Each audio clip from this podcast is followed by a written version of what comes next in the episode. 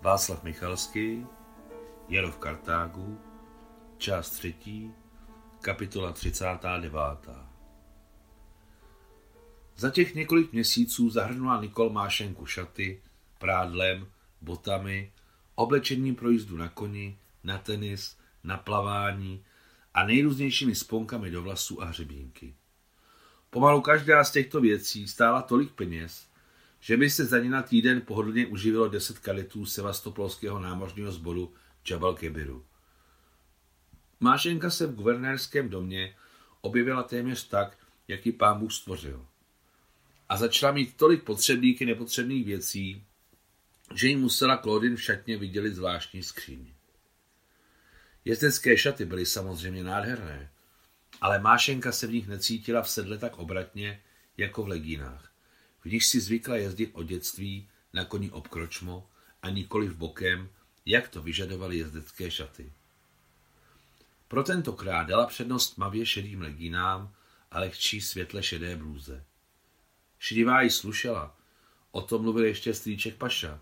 Tím spíše, že měla šedáka s lehkým žlutým zabarvením na břiše a široké hrudi. Čekali vážný závod. Vždyť Nikol měla pro strach uděláno. Ne každý se jí vyrovnal. Ne každý. Ale my to zkusíme, co? Zeptala se nadšeně Mášenka, která se blížila ke svému koni, který byl nízký v kohoutku, ale ladně stavěný, s pohodlným arabským sedlem s vysokým opěradlem na další cesty. Na bílém kamenitém prostranství za branou již netrpělivě čekala Nikol, na svém tančícím grošovaném krasavci Sipiovi, co se každou chvíli vzpínal pod sedlem s rudým sametovým potahem, obšitým zlatými nitěmi, s uzdečkou v malých stříbrných plíncích se zlatými zářezy. Na Feděnko, vezmi si cukříček, ty můj krasavče, řekla Mášenka rusky, natahujíc ruku se sekaným cukrem ke koňské tlamě. Mášenka tak milovala tenhle moment, když Friedrich šilé hnědýma, bezednýma, mírně se třpítícíma očima, obehnanýma, jak tuší, krátkými černými řasami, si sněhou a důvěrou bral z její dlaně kousek cukru, sotva hýbaje suchými, čistými pisky. Chroupal ho důstojně a s potěšením. Jak zázračně voněla jeho hebká kůže. Miloval, když mu Mášenka hladila ploské čelo, vysoký krk a drbala za malýma ušima. Je najedaný muso? Zeptala se Mášenka s přívětivým úsměvem starého arabského štolby v červeném fezu, bílé peleríně a světle modrých širokých kalhotách. Nejlepší vztahy měla v guvernérské konírně. Všichni ji znali a ona si všechny pamatovala podle jmen jak lidi, tak koně. A co se týče Friedricha, Chodila mu často česat hřívu a zaplétat copánky, jako je zaplétala kdysi v Nikolévu svému koni Abrekovi. Neštítila se vzít lopatu, u Friedricha vykydat, vzít si hřeblo a vyčistit ho. Pod koním se to velmi líbilo.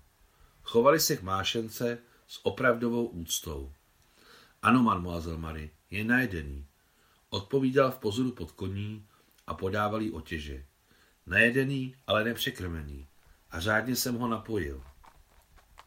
Šukran, řekla Mášenka arabský děkuji, stoupající levou nohu do třmenu se zlatou rýhou a předávajíc pravou nohu přes vysoké zadní opěradlo, hbitě se naklonila dopředu nad družkou sedla a hlavu koně. Chyť si mě, křikla na ní hlasitě Nikol a pobídla na místě do trysku svého krasavce Sipia, vyčerpávajícího se na zapadajícím slunci. Nikol ráda dávala svým koním jména velkých římských císařů a vojevůdců, carven a faraonů. Zřejmě to lichotilo její ješitnosti bývalé operetní divy. Zbožďovala tato nádherná zvířata a pečovala o ně. Obzvláštní pozornost věnovala postrojům a sedlům. Dokonce jezdila speciálně k vládnoucím knížatům různých arabských kmenů, aby si vyjasnila, kde se může co naučit. Nic nekopírovala ale brala si ode všech, co se jí líbilo a uměleckou hodnotou se nezabývala. Ve stájí si držela speciálně vyžádanou rodinu Maura z Alžíru, který byl mistrem ve stříbrném a zlatém vyšívání a ve výrobě všelijakých vynalézavých doplňků pro sedla a postroje. Maur byl mistr od Boha, takže Nikol brzy vytřela zrak mnoha svým konkurentům. Ani ne tak hodnotou jejich dobrých čistokrevních, ale zdaleka ne nejlepších polokrevníků, jako naprosto originálními sedly a postroji, které nosili. Nakonec měla Nikolo pověst majitelky jedné z nejlepších stájí v severní Africe. Bylo 6 hodin odpoledne a cesta v podobě bílé stuhy oslepovala oči. Nikol měla na svém Scipiovi náskok 300 metrů a zdálo se, že ji nelze dohnat. Mášenka koni nepobízela. Sám věděl, co má dělat. Malý Friedrich byl houževnatý jako mula a ješitný jako velbloud. Nemohl snést, aby se někdo před ním míhal na cestě.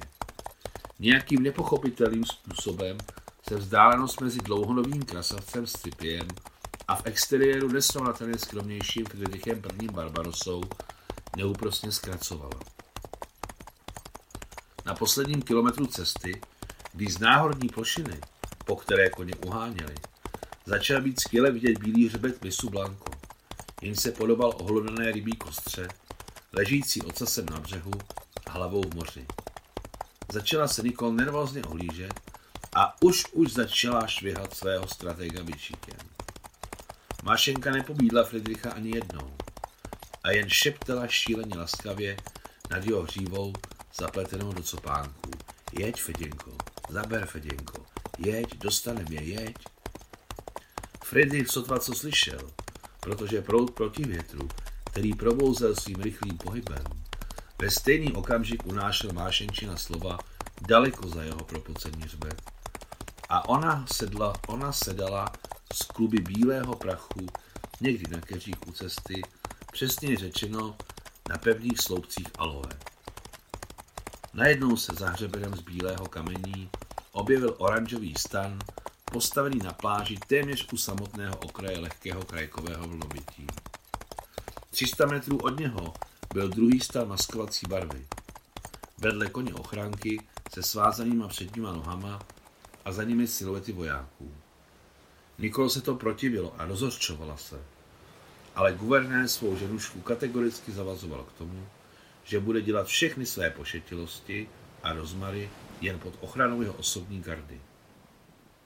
Když koně vyletěli na pobřežní písek, zůstávalo mezi nimi ještě 70 metrů.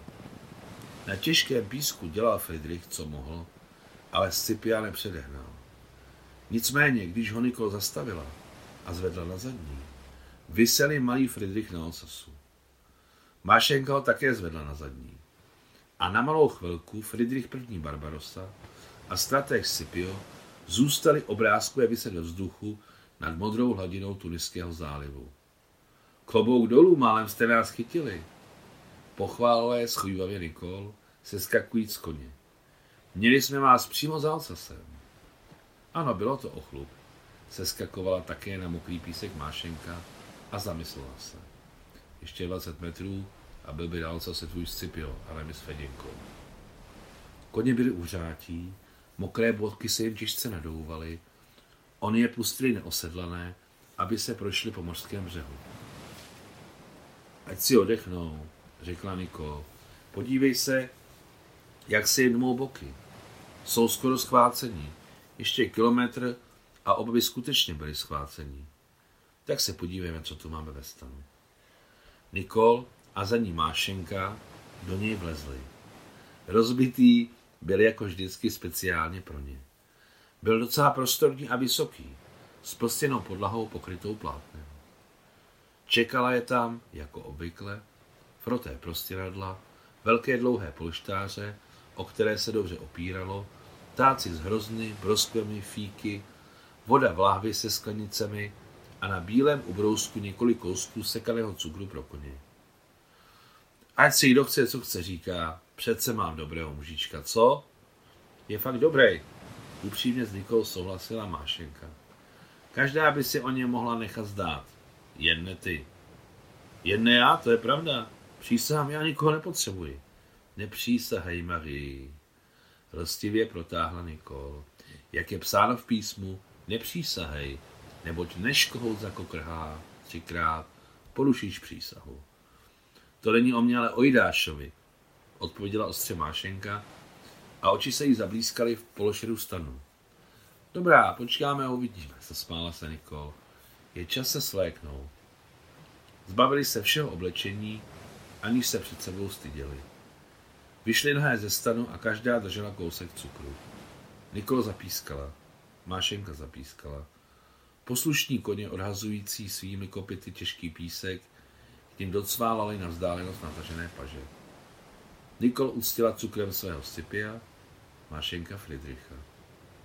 Poté koni dovedně odsedlali a sundali jim uzdy. Sedla a postroje položili na suchý písek u stanu, kam se lehce šumící, slabé vlny nyní klidného tuniského zálivu nedostali. Skvělý mistr, ta stříbrná nit na fialovém sametu je hezká na pohled, řekla Nikol, dotýkající vysokého opěradla Friedrichova sedla. Nenadarmo jsem si vyžádala toho Maura z Alžíru. Jo, taky se mi moc líbí. Ta kombinace je nečekaná výjimečná, souhlasila Mášenka. To udělá pro tebe, miluje tě, řekla Nikol.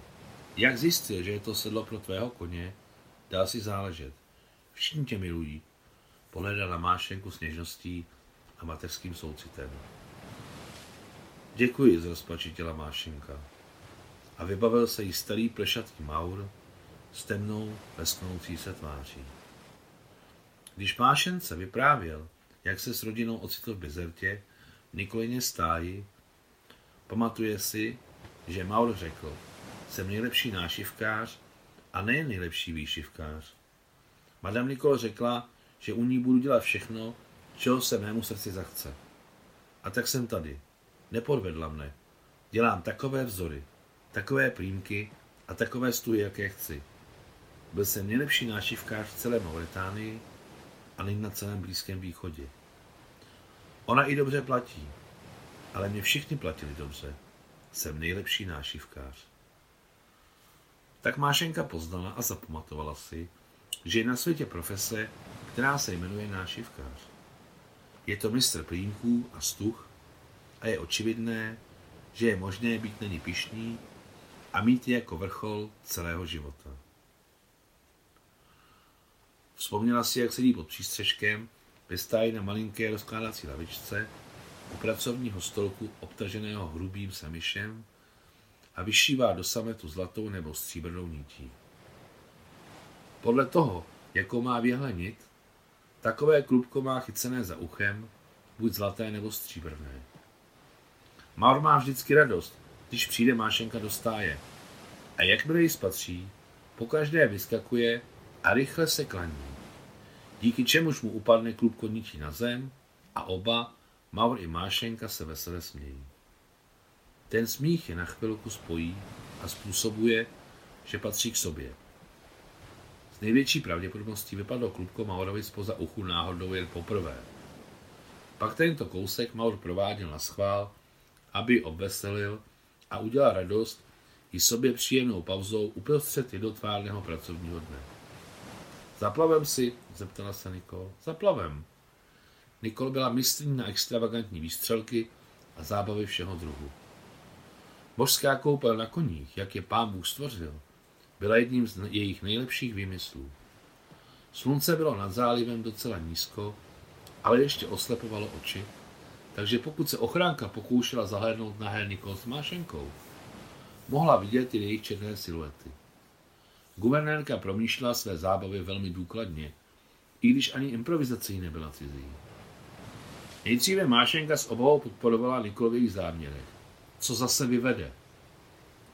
Ale postupně se přesvědčila o tom, že kromě ješitnosti ovládá Nikolov rozený takt a nikdy nejde přes čáru, kde by mohla snížit její Mášenčinu důstojnost a bezúhonost. Mášenka viděla, že se k ní Nikol nepřivázala z rozmaru a to v ní vyvolávalo stejné pocity hlubokého, téměř rodinného svazku jak ní, k Nicole, Claudine, doktorovi Francois a dokonce ke generálním guvernérovi. i když s ním se potkávali hodně zřídka. Generál totiž odjížděl do práce brzy ráno, vracel se pozdě večer a často býval na cestách po jemu svěřené provincii. Co se týče generálního guvernéra, byl to člověk skutečně mimořádný, ale nespěchal to dávat najevo. Vždy mluvil v jednoduchých větách, které se podobaly spíše rozkazům než souvislé řeči. Vždycky se usmíval, často nevhodně, vždy lidi poslouchal a neskákal jim do řeči, což mohlo být přijímáno jedna tak jako zvídavý intelekt, stejně tak jako, že nemá spolubesedníku co říci. Máma vtipně Mášenku učila, mlč a budeš za chytrou. S touto radou se nedalo prohrát. Možná, že guvernéra to naučila jeho máma. Vždyť guvernéři také mají mámy. Ještě mu nebylo 40 a nebyl guvernérem první rok. Takže z největší pravděpodobností nějaká nadání měl. Na co skutečně měl tento pán, v některých ohledech uzavřený, upjatý až ke, ke krku nadání, bylo milovat svoji ženu Nikol. Milovali tak, že to ostatní oslepovalo. Ne, nešišlal, nevrněl, nepochleboval a nepodlézal. Miloval. Z nějakého důvodu to bylo jasné každému, kdo je spolu viděl, ať už vojákovi, důstojníkovi, ženě z arabské rodiny, kde mají všechno jinak, nebo náčelníkovi kmenového území a vládci harému. Rozuměl tomu každý a vyvolávalo to svíravý pocit závisti a podvědomého neklidu. Dokonce sám maršal Petén skutečně jednou guvernérovi řekl, jak vy umíte milovat, jsem na vás hrdý. Ano, měl jsem štěstí, odpovídal guvernér. Těm, kdo umí milovat, bych prokazoval politickou důvěru. Ano, ano, především politickou důvěru. Francie potřebuje lidi, co jsou schopni milovat. Každý stát je potřebuje. Pokračoval maršál s úsměvem v hlase. Mašinka nechtěně vyslechla tento rozhovor. Stalo se to, když procházel okolo guvernérovy pracovny. Dveře byly pootevřené a maršál jako člověk, který byl hluchý, hovořil na hlas. Zapamatovala si to navždy. Poté se často během svého dlouhého a bouřlivého života přesvědčila, že maršál Petr měl pravdu. Ten, kdo umí milovat, stojí za důvěru. Lidé neschopní tohoto vyššího citu jsou neschopni mnohého dalšího. Nelze se o ně opřít, protože jsou prázdní. Vždycky mohou v poslední moment cuknout nebo utéct z místa nehody. Koně vešli do vody a stoupli si bokem ke břehu tak, aby se na ně jeskyním lépe naskakovalo z vyššího místa. Hopla! Bytě vyletěla Nikol na svého urostlého Scipia. Hopla! Vykřikla Mášenka, která to měla mnohem lehčí vyskočit na jeho malého Friedricha. Koně zacouvali, otočili se hlavami k moři a začali jít pomalu do vody. Nohama opatrně zkoumali kamenitné dno. O jak božsky voda omývala nejdříve chodidla, holeně, kolena a boky. Když koně došli na hloubku a začali plavat, lehonké hřebeny vln se hrnuli pod prsa, lechtali ramena a krk. Sedět na hřbetu koně, obepnutého holýma nohama, bylo divoké a radostné. Mohutné pohyby koňských nohou, které pod sebou hrabaly vodu, vyvolávaly v těle sladce dráždivou odpověď. Koním nebylo hůře než krasojezdkyním. Koupali se s radostí. To je nádhera, hlasitě vykřikla Nikol. Jejíž duši naplňovala radost toho, jak měla život ve svých rukou. Ano, je to nádhera, přizvukoval jí rusky Mášenka. Dívej to slunce, křikla Nikol, ukazujíc na ohromný sluneční disk, jenž byl uprostřed světle červený a na krajích téměř růžový. Ještě deset minut a utone v moři. Nikol se hbitě postavila na hřbet svého Scipia a zvedla ruce, jako by vítala tenhle překrásný svět. Mášenka následovala její příklad a nějakou chvíli tak stály na hřbetech plavajících koní, salutovali radostem života a slunci, co se spouštělo níže a níže k horizontu. Alá hop, vykřikla najednou Nikol skákajíc po hlavě do vody. Olé! Skočila hned za ní Mášenka. A koně, kteří se osvobodili od krasojestkyň, se s radostí vrátili ke břehu. Sil měli mnoho, ale plavci byli slabí. Když se dost napotápěli, plavali Nikol a Mášenka spolu. Doplavali jsme pěkně daleko. Podívej, jak jsou malé stany, řekla Nikol. Ale ne, namítla Mášenka. Je to se maximálně 200 metrů. Prostě z vody se všechno zdá dál. Hej, podívej, ze slunce zůstal krajíček. Ohlednuši se přes rameno, řekla Nikol. Pojď poplavem o závod. Pokusíme se doplavat na břeh, dokud nezeslábne a neutopí se úplně. Poplav. Poslyš, Mary, chci ti darovat Friedricha. Co to má znamenat? Nemohu přijmout takový dárek. Nedělej pitomce, zasmála se Nikol. Všechno bude stejně tvoje. Když to je dnes, tak zítra. Potopila se a mocně plula pod vodou, aby to stihla ke břehu do tmy. Mášenka nedávala jim posledním slovům význam. Také se potopila, jednou, po druhé, po třetí, a tak ponory téměř dohonila Nikol, která vycházela na břeh jako Afrodita z mořské pěny. Konec 39. kapitoly.